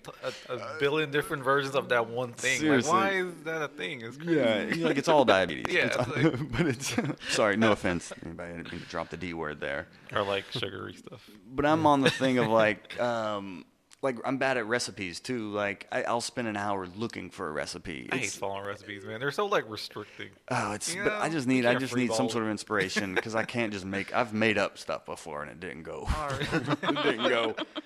But there's a balance Improv between. dinner. yeah, yeah, exactly. I'm so creative, baby. But it's yeah, it, it- cooking's a fun one. But really, sp- I mean, spending time with my wife is always fun because she challenges me and I learn so much from her, and it's always she's she's been so helpful. It's unbelievable. Like you really. You'd be like, oh, behind every good man, and there's a good woman or whatever. Yeah. But like, I didn't understand that until like I met her and was like, she really is like That's the awesome. motivation for sure. What's like the one thing you make that she loves, like uh, food wise? Or do you have a thing that you make? Um, I made some really good blackened cod this week. Cod's- Cod with a D, by the way. Um, right? Have to clarify that. And dude, like cod's kind of tricky though because Yeah. there's never like a good way to cook that. It's just really weird. Like I mean, salmon's really easy, but Mhm. cod just has like a weird kind of like texture to it. Yeah, it does. It was. I made some really good. It, that was good. Um, I'm trying to think of like a go-to thing I have. It's like pasta. Um, I mean, to, to be real, we both really like peanut butter. That's a simple thing that like we both super dig. Peanut butter is good. Peanut butter so and good. almond butter. If it wasn't eighteen dollars an ounce, Dude, um, yes. it's like Yeah. cocaine prices out there right now for these almonds. Jeez Louise. Do you like crunchy or like smooth peanut butter? I like crunchy now. Yeah. I'm a fan of the texture now. Okay, Yeah, nice. definitely. Have you guys had Georgia grinders by any chance? No. Oh my gosh, it's so expensive. Chris, what the hell, man? It's so good though, dude. that was good. It's like a local. It's like a local company here that um, they, they had like some family recipe of almond butter that they now really? extended into like almond butter, like pecan butter, and uh, like they make peanut butter too. That's kind of cool. It's cool if it wasn't so expensive, but like every now and then you'll splurge on it. Or at farmers Yeah. markets, it's cheaper than in the stores. Right. But um, that's the best peanut butter I've ever had. It's Don't they grow almonds in Georgia though, right? Or is Do that? I don't know. Maybe I'm just totally lost on that. Maybe it's I know- pecans. I was about to say we're known for Oh, maybe it is. Yeah. Pecans. Oh, pecans. Yeah. But he said pecans. He's like, I'm not Oh, from that side of Dallas. Sorry for pecans. Pecans. Over having having family in Slumville over here, trying to trying to be proper. so, like, what what advice would you have for someone that's trying to um get into the comedy game and stand up or writing or you know improv? Yeah, I would kind of advice say. would you have? I mean, the obvious answer is just to do it. Yeah. First off, you know, you can Yeah, you can think about it all the time. Yeah. Be like, oh yeah, one day I'll do this and do that. Right. But like, especially if you have a bunch of different things you want to do, Mm-hmm. just focus on one at a time. Just get one going. Yeah. It's like people when they can like spin a bunch of basketballs or whatever. Crazy, Just get one going first. Yeah. Like, and really focus on small victories. Okay. Because it's like in this, this like this routine I've created Yeah. Is like it's not something I just woke up on Monday Right. and was like, all right, I'm gonna do all this in one day. Yeah. It started off as like it's been like a couple years Right. process of Yeah. like, okay, I see this works when I do this. This is mm-hmm. very productive, and then it just falls off. You know, I Yeah. mean, the same thing with like a diet. You're like, oh, this is awesome for a week, and then one day, and then you know it's game over. Yeah. The, the whole thing just tumbles down. So so it's it's so easy to break habits. They're they're so hard to start, but they're so easy to break. Yeah. Mm-hmm. And like, it's like too easy to. Break. Yeah, it really, yeah, it's so tempting yeah. like that. Sucks, man. But when you put, it's like you push the snowball up the hill. Yeah. But then when it falls, it gets twice as big, and you have to like true. start all the way back over Yeah, again. doubt. So I would say, first off, know exactly what you want to do. Okay. Like create create goals, create specific goals. Yeah. And that way you know where you want to be, so then you can reverse engineer on how to get there. Right. Right. Yeah, and that's that's literally something I just revisited this past week. Oh, really? Of like, Okay. okay, what are my specific goals? Okay, I want to do this and that or whatever. No, no, Yeah. specifically, what do you want to do? What are you doing to get there? How are you getting there? Yeah. And it's so amazing once you put that foot in that direction, Mm-hmm. you'll be really amazed at the things that just appear that start pushing you in that direction just naturally. Just you may meet you Maybe like, oh, I want to perform at more churches. Okay, how do you do that? And you game plan it, and then maybe the next day you meet somebody Yeah. who's booking a church show or whatever. Like it's Right. it's amazing just once you be intentional about Mm-hmm. your goals and being specific and have a game plan. That's really what has helped me the most. Right.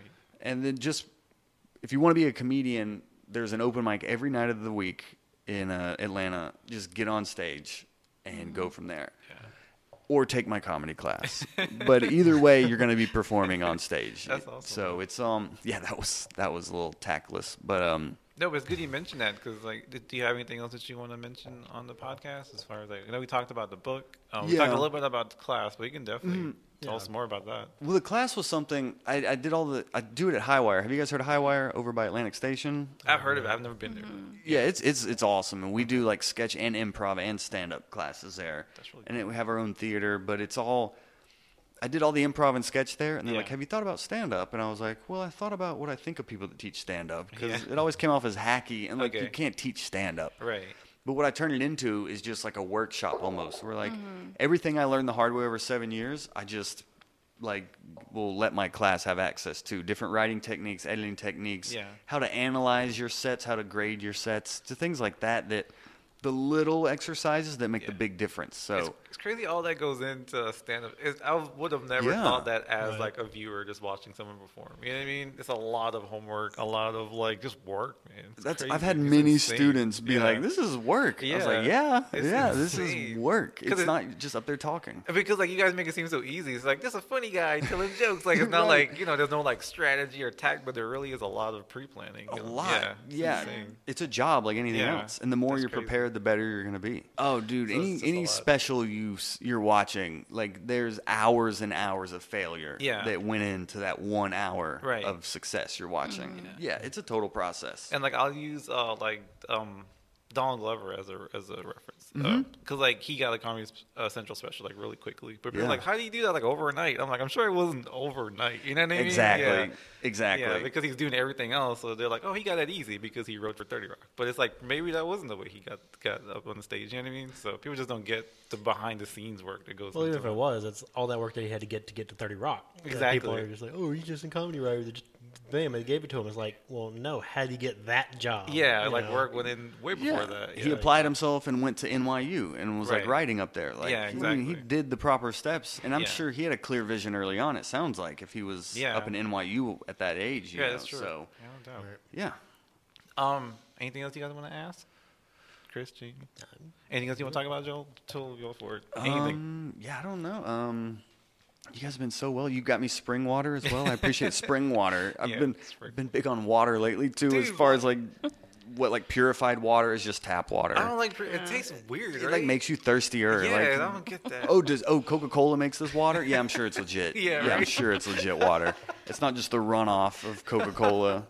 but um, I mean, I appreciate you guys having me and like No, this is awesome. you know doing ATL pods. You know, I host Hot Breath podcast. I release a new one every single Monday Right. at uh, 8 a.m.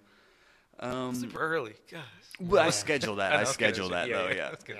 And that, that's some. I, I used to be up till like two in the morning getting my interviews ready for like eight a.m. Oh, or whatever. Like, Oh, wow. yeah, it's just, but it's just learning Yeah. inefficiencies and really starting to hammer them out. And you use um Audioboom, correct? I do, Okay. yeah. You guys are on SoundCloud. Yeah. Like, what is the big difference between those two? Is there like, like, what's the big Well, pull one, for the the main pull is that it's free. Okay, nice. Oh. Like that was something. free? Yeah, unlimited that's free. crazy. Because I was on SoundCloud. Yeah. And then I was about to upgrade. I, I actually upgraded to Pro. Yeah. I went ahead and paid, and you get like a refund if you don't. Like, or a ten af- percent off or something. It was Like it was something like if you cancel with this amount of time, Yeah. you get a refund or Okay. whatever. I know that. Mm-hmm. So like a week into it, and that's I was like paying because I'm you know there are things I'm willing to invest in. Yeah. You know, Right. willing because like like money I make from my class, I like reinvest in the class. it's smart, So definitely. like I'm I'm always conscious of that in everything yeah. I do. Right. Right. So with with Audioboom, the guy actually just reached out to me, one of the guys there. Yeah. And he was like, "Oh, I saw your podcast on iTunes." He's like, "Have you? Um, where are you hosting it right now?" And there's SoundCloud. And then Yeah. he's like, "Well, have you thought about Audioboom?" And he like he sent me a link. Right. And they were it was free, unlimited, and their links. What I really like, insane. I don't, I don't understand. Yeah. I don't understand how it is, but I've been I've been on there for two years, and they're not. It's not like a scam. Right. It's just something I mean, that's really cool that it is, though. You know. because I think they get a lot of their money is on ad. Be, on Okay. ads because they have. I mean, my podcast doesn't have Any ads? it? yeah, ads, but it it does like they do have like a program to where like once you get this many listens, they'll start to help you get Nice. like ads and Okay. things like that. That's so really I think cool. It's. I mean, if it embeds directly into Facebook as well. That's amazing. Does That's a huge SoundCloud do deal. that? No. No. Oh, don't. dude. Like, you, you Yeah. have to link it so it goes back to SoundCloud. Yeah, that yeah. that was. I think that was the major kicker for me. Yeah, is that's when they when he said that it embeds directly into Facebook, so I can awesome. post a link instead Yeah. of it going externally. They just click on it and it plays right there in See, their that's Facebook. really cool because I've always tried to embed stuff in SoundCloud, and they say that there's a way, but I don't think there really is a way. It's like I've tried it numerous times, it just doesn't work. But um, Yeah, I like. Yeah. Yeah, and I like. So I've been a fan of them. So I would definitely. I mean, if if that's give it a shot. If Yeah. you guys are interested. yeah, definitely will. Because I was just wondering what the difference was, and that's like a huge difference. It's huge. Yeah, I mean, Yeah. just, I don't know why it's free, but I'm I'm I'm thankful. Some things Yeah. are too good to be true, but Yeah. I, now I'm like a salesman for audio. Some things are too good to be true, but when I boom, I audio boom. Wow. That's actually really good. I have to see if they're interested in that. yeah, you should. But really, if anybody's interested in just seeing more about me, um, you know, I have a website, joelbyarscomedy.com. Yeah. And on there, there's a link. I have a schedule on there. I host a show every Wednesday at Java Monkey in Decatur. It's a free show. It's it's super fun. There's always a different lineup. And what people don't understand about Atlanta comedy right now is that Atlanta's comedy scene is like the best in the country right now. Like, of course, there's LA and New York, but as far as like, there's been like Chicago, there's been Denver, Right. like Yeah. Atlanta's up next as far as people looking to pull talent from, Okay. and Nice. are currently pulling talent from. A lot of the Yeah. comedians you're seeing on TV right now started out in Atlanta, Okay. or are still from here. Right. That's why I still live here. Really, is Yeah. because I feel like there's so much going on that I don't want to miss up on this opportunity to Yeah. really have this foundation I'm building Yeah, instead of moving to makes LA or New York and just kind of starting over. Yeah, I feel like I'm true. building a foundation here that'll then carry me to other places as Yeah. time mm. permits. Plus, like you're kind of growing with the scene, which is which is Totally. important too. You know what I mean? Because if you go to New York, you're like small, like a really small Who is fish in this a big guy pond. You know? yeah. Totally. Yeah, yeah. Yeah, yeah. But So there it's is cool. something to be saying said about like to be the best, you have to be around the best as well. Mm-hmm. Yeah, So true. like when you're in like in LA or New York, you're performing like the comedy store. You're Right. around like Yeah. the top comedians on the planet. Yeah, that's true. But the good thing, the scene here is very supportive, and the we have great comedy fans. Mm-hmm. And I highly encourage anybody that's listening, if you haven't been doing a comedy show in Atlanta, if you don't come to mind, go to. There's so many around the city. Definitely, Yeah, definitely. go to the Atlanta Comedy page on Facebook. There's a Google Calendar on there. Cool. Just give it a shot. That's perfect. I love it. yeah. Yeah. we definitely want to start going to more because we love comedy shows. so, yeah, that'd be awesome. Yeah, man. Check Yeah. out. Well, I can know one on Wednesday. You guys. Could Yeah, try. there we my, go. My Actually- advanced class is actually going to be there this week. Oh, Preparing, really? Preparing for their grad show. That's awesome. I usually will put up put up my classes at my Yeah. show just to prep for their grad shows. 'cause Right. Some people don't like to perform unless it's in class. Got it. Some people don't like to perform in class, but that's part of it. They just learn to, you know, That's funny. learn to deal. But it's um, it's a lot of fun. Really, my website is where you can find everything. You can Got find links to all my social media, my Yeah. YouTube. Uh, the book is on there. It's comicsplaybook.com. You can also get it on there. But um, yeah, every everything. I have a question about the um, teaching the classes. How did you get that started? Did someone approach you about that too, or you just had an idea for that and you're like, "Hey, can I start teaching?" Oh yeah, You know, did I how- glance over that? I'm Um, sorry, I'm just like bit. going. Yeah, Yeah, maybe a little. It's so funny to be on the other side, Right, though. yeah. It's like you're listening. Yeah. I'm just talking, not listening. But when you're interviewing, you're like listening. You're like, okay, Yeah. where- you need to find something to grab onto. And you're like, Yep. All right, there you go. Especially with people you can't like steer. Right. Really, they like, they just want to like go. That's you're so like, true. gotta wrangle them in there a little bit.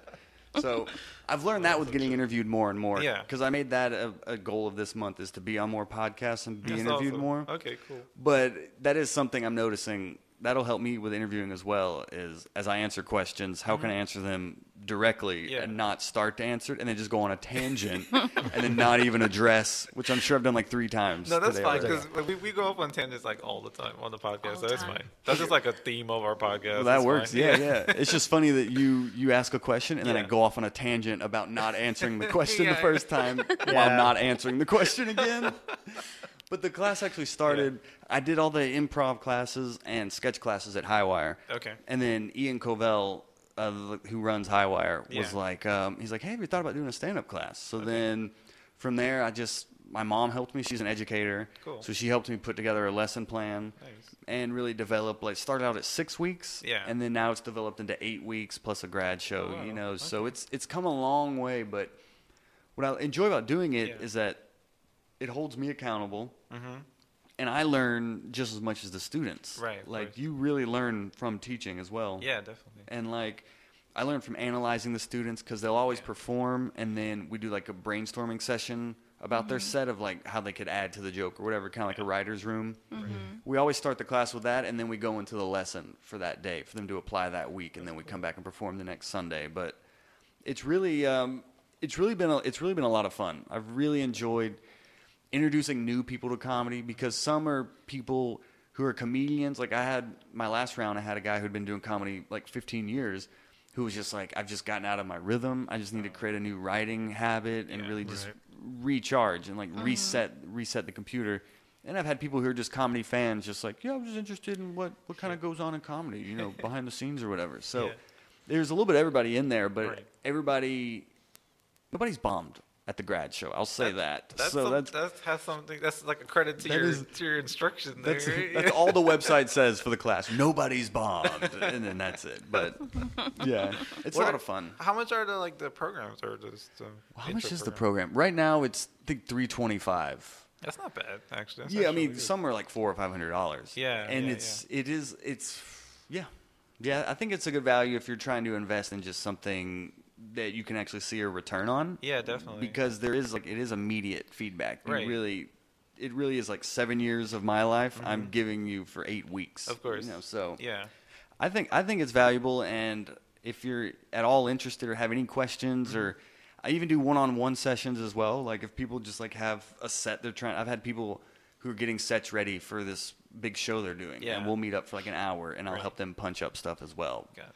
But what I what I've learned is that you know both my I grew up in a house of educators, Yeah. and I've always had that passion, but teaching is just a whole other that's a whole other game. Kids, these these American kids are worthless. and this, and, and especially like trying to get what you're worth as a, as a teacher, like salary wise. yeah, it's can you not, imagine? It's This- terrible. Man. God, these kids in the back just googling boobies.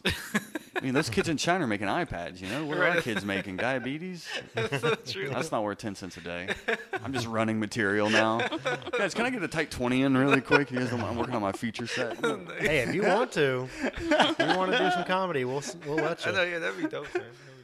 That'd be cool. Yeah, it's it's um it's it's really uh it's really been a passion project that has turned into I've developed a podcast from it, and I incorporate my podcast because I'm interviewing like some like legitimate Yeah. comedians on here that Right, have right. have been on Comedy Central and HBO specials and have seen the success and highs and lows of like a long term career. So. Right. I'm taking their lessons and incorporating into the class as well. Right, I'll play clips from my interviews Yeah.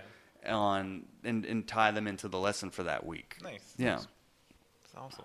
Did I Um, answer the question? I don't remember what the You question did. was. No, you Yeah. did. Yeah. the class a little bit. And, and like even prices are in there. We got everything. Oh, we got everything. Yeah, and it's we have an early registration discount going on right now as well. So the next the next class, I guess I should say, starts July 9th. Okay. If anybody's interested. So still a few weeks if you guys want to take advantage of that. Totally yeah, should. and if yeah. it's if it's something you've even if you've ever been interested in comedy, it's just an itch. Yeah. You got to scratch to know. Right. Because some people.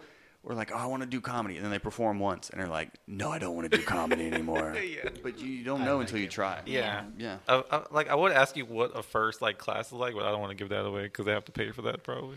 the, no, the fir- the first class is totally it's like introductory. We don't they don't perform per se. I always make people get up and we open up the class. I Yeah. Mm-hmm. tell them about me, like my favorite comedian, what I'm what I want them to get out of the class, and then I make them go up Okay. one at a time and be like, "Hi, I'm me. This is my experience with comedy. This is my goal." Yeah. Like goals, having that goal orientation, Right. having like a north star to always remind you about is so crucial. Yeah. So crucial.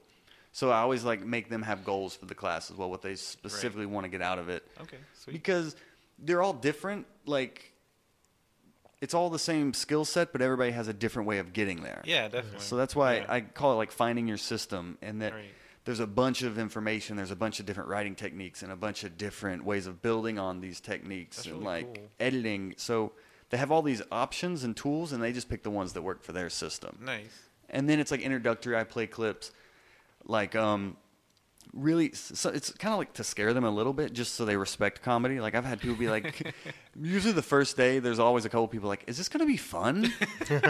like I'm breaking down comedy. Like I'm showing a clip of like Seinfeld talking about how he's always looking for jokes, and Yeah. even though he's this millionaire, he's Right. always looking for jokes, Yeah, and he yeah. always has to be on, and You're all right. this, and like it is a craft that I I wholeheartedly have a passion for, and this mm-hmm. is like the true like true Right. passion of my life. So mm-hmm. I don't want people to just come into this class and just be like, eh, comedy, whatever, Yeah. something, you know, mama, I don't know, my wife paid for it, I'll do it, I guess. yeah. I mean, I want these people to feel invested in it as well Yeah, and course. feel like connected to it. So Definitely. the first day is all about just getting people really having an appreciation for comedy and looking at comedy Yeah. like they haven't before. Right. Yeah. That's, that's really cool. Yeah. Like I'm getting like super interested just talking to you about the whole, whole other hour on this particular class. No, it's good. Do it. Do a podcast in the class. Ah, yeah, right. It's thing, any- That'd so anywhere you go, you're like, oh, this could be a podcast. Yeah, that'd be.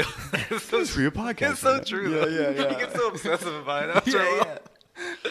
Um. Anyway, like towards the end of the show, we have quick fire questions that we ask guests, and um, you know, we like to do that now if you're okay with that. Yeah, I, I almost was like, oh, I want to prepare for this, but then I was like, no, I'm just gonna shoot from the hip. Okay. So- sweet. yeah. Um. So we're gonna go Chris, Jamie, then me. That Okay. cool? Oh, you gonna fire quick fire me at the beginning? Yeah, yeah. Okay. Uh, oh, jeez. Um, favorite movie? Breakfast Club, Favorite color? Blue. Favorite hip hop song? Stay woke is pretty good. I don't even know that's hip hop, but Oh, the- Childish the Gambino. Gambino one? Okay, yeah, yeah, that's sticking out to me right now. Cool. Redbone. There we go. Oh, sorry. That's okay. No, that's the fine. white, the stay woke thing from the guy from the the, the, the community No, show, the guy with the afro.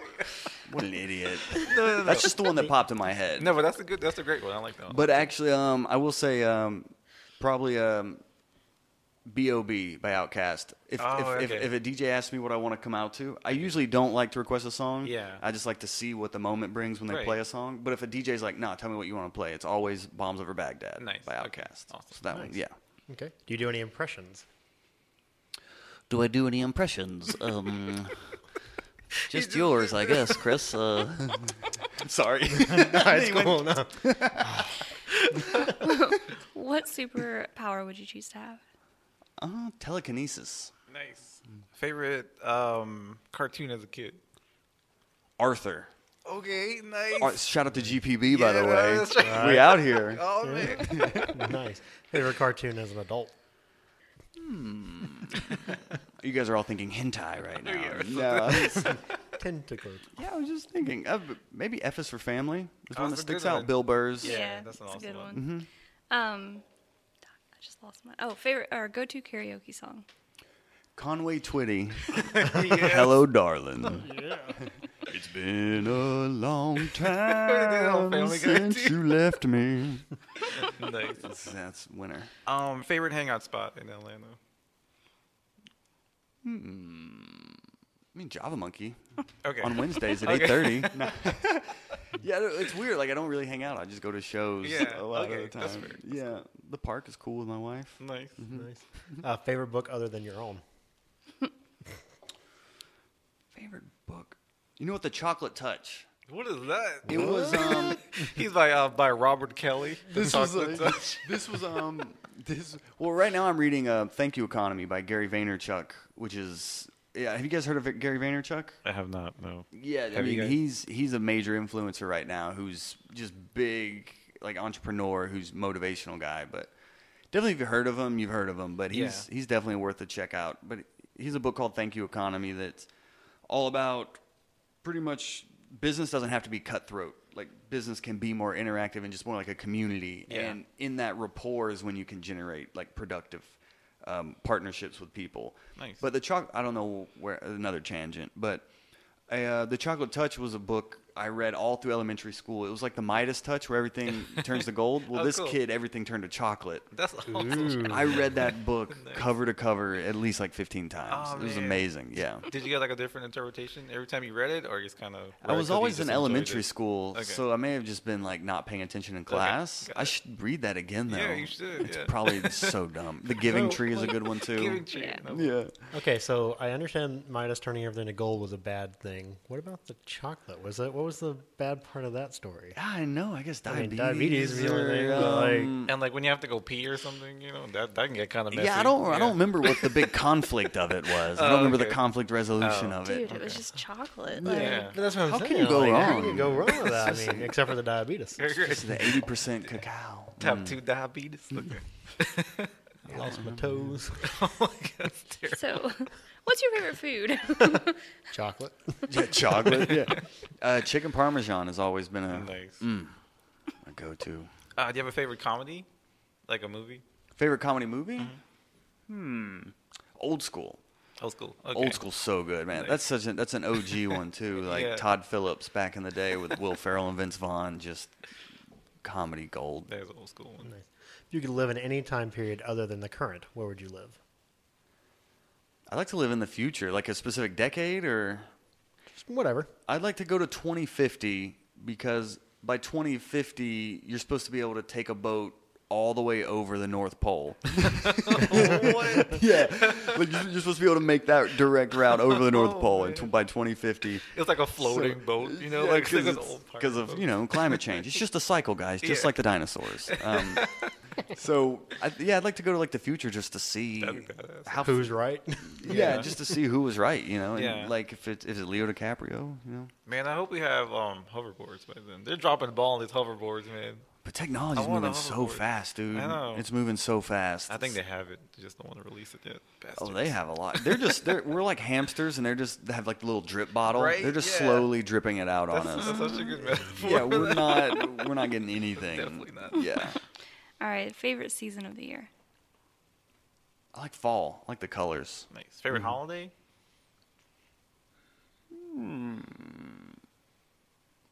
Thanksgiving, And Okay. food, Nice. and fellowship, Food and food fellowship. and fellowship. I guess one more time around. Yeah, uh, I don't know. Uh, Oh, I'm sorry. uh, favorite superhero, if you have one. My instinct said Superman. Okay. I don't know why. I mean, I'm- Favorite super villain. Ah. Because they're so much cooler. Yeah. Magneto's pretty cool. yes, he's one of my favorite. Because favorites. that's a cool too. power Yeah, I to love have. Magneto. Yeah. Plus, he's not bad or he's not good. He's just Like kind of looking out for his own people. You know what I mean? That's what He does. looks dope too. Yeah, he looks dope. Yeah. Meteor Man is my favorite superhero. Meteor. I just, just came to me. oh my I knew he had a cape. That's such old school. I remember seeing that in a comic book as a kid. I was like, "Oh my gosh, Meteor Man!" I was like, so cool. Yeah. I think they based they based it off that movie first. Yeah, yeah, yeah. I like Blankman too. That was good. Yeah. With Damon All right. Um, if you could invite anybody to dinner, who would it be? Steve Martin. I'd say Steve Martin. Yeah. Yeah. That's Yeah. a good one. Because he's my favorite, and he's always so.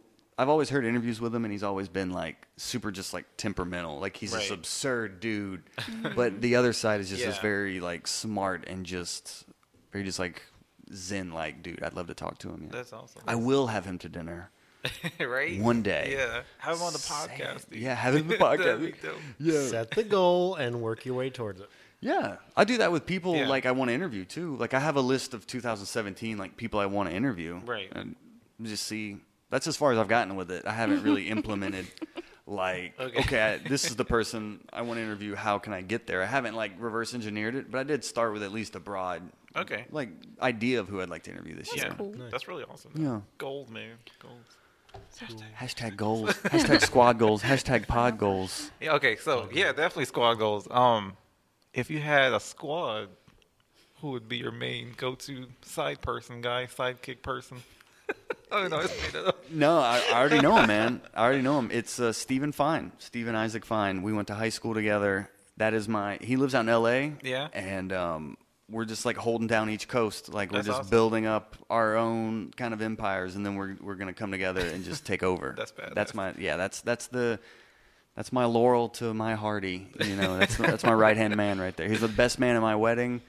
He's like a creative beacon. Like we, we always just bounce, even from across the country. We're always bouncing ideas off each other. He's, I'm a comedian. He's more. He's like a writer director. Nice. Um, he's diving into acting now as well. Yeah. But um, yeah, that's that's the dude for sure. It's always cool to have a person to just to have like a little creative powwow with. You know what I you mean? need That's- that. Yeah, you gotta cool. bounce. You gotta Yeah. bounce. because you get so much more from a little idea. Like something else just grows out of it. This is really awesome. Yeah, totally. that's cool. Mm-hmm. Right, now for the ultimate question, Jamie. You ready? All right. Can unicorns fly? Why or why not? Yes, unicorns can fly Why? because they're so aerodynamic. That horn at the front, it just cuts right through the air. I'm sorry you to just lost disappoint cool you. points with me. Two thirds of the podcast are about to walk out. that Just means joking. uh, I'm in the lead, right? I do. Yeah. Pound it, man. We got it. I got you. Oh, It's funny. Um, that was amazing, man. Thank you so much for taking time out to just sit here on a Saturday. Dude, I'm so you happy know, to. Thank and you, chill man. with us. It was awesome. It was We- great. We actually went longer than I thought we were going to, which is really impressive. That's always nerve wracking in podcasts. You're like, Yeah. I don't want to run out of stuff to say. Yeah. Because some people, it's like pulling teeth. Oh, I know. Yeah. Like having to like interview them. They're like, so what was it like working on that TV show? Cool. and that's it. Yeah, it's insane. That's it. Cool. Right, I wonder why I got canceled. like, right? Yeah. Yeah, But, but thanks um, for having me, man. Please Yeah, keep thank keep you. keep creating quality content. Yeah, definitely. You know, it's good to see people actually. Like, I started my podcast because I was listening to a lot of podcasts. Okay, like.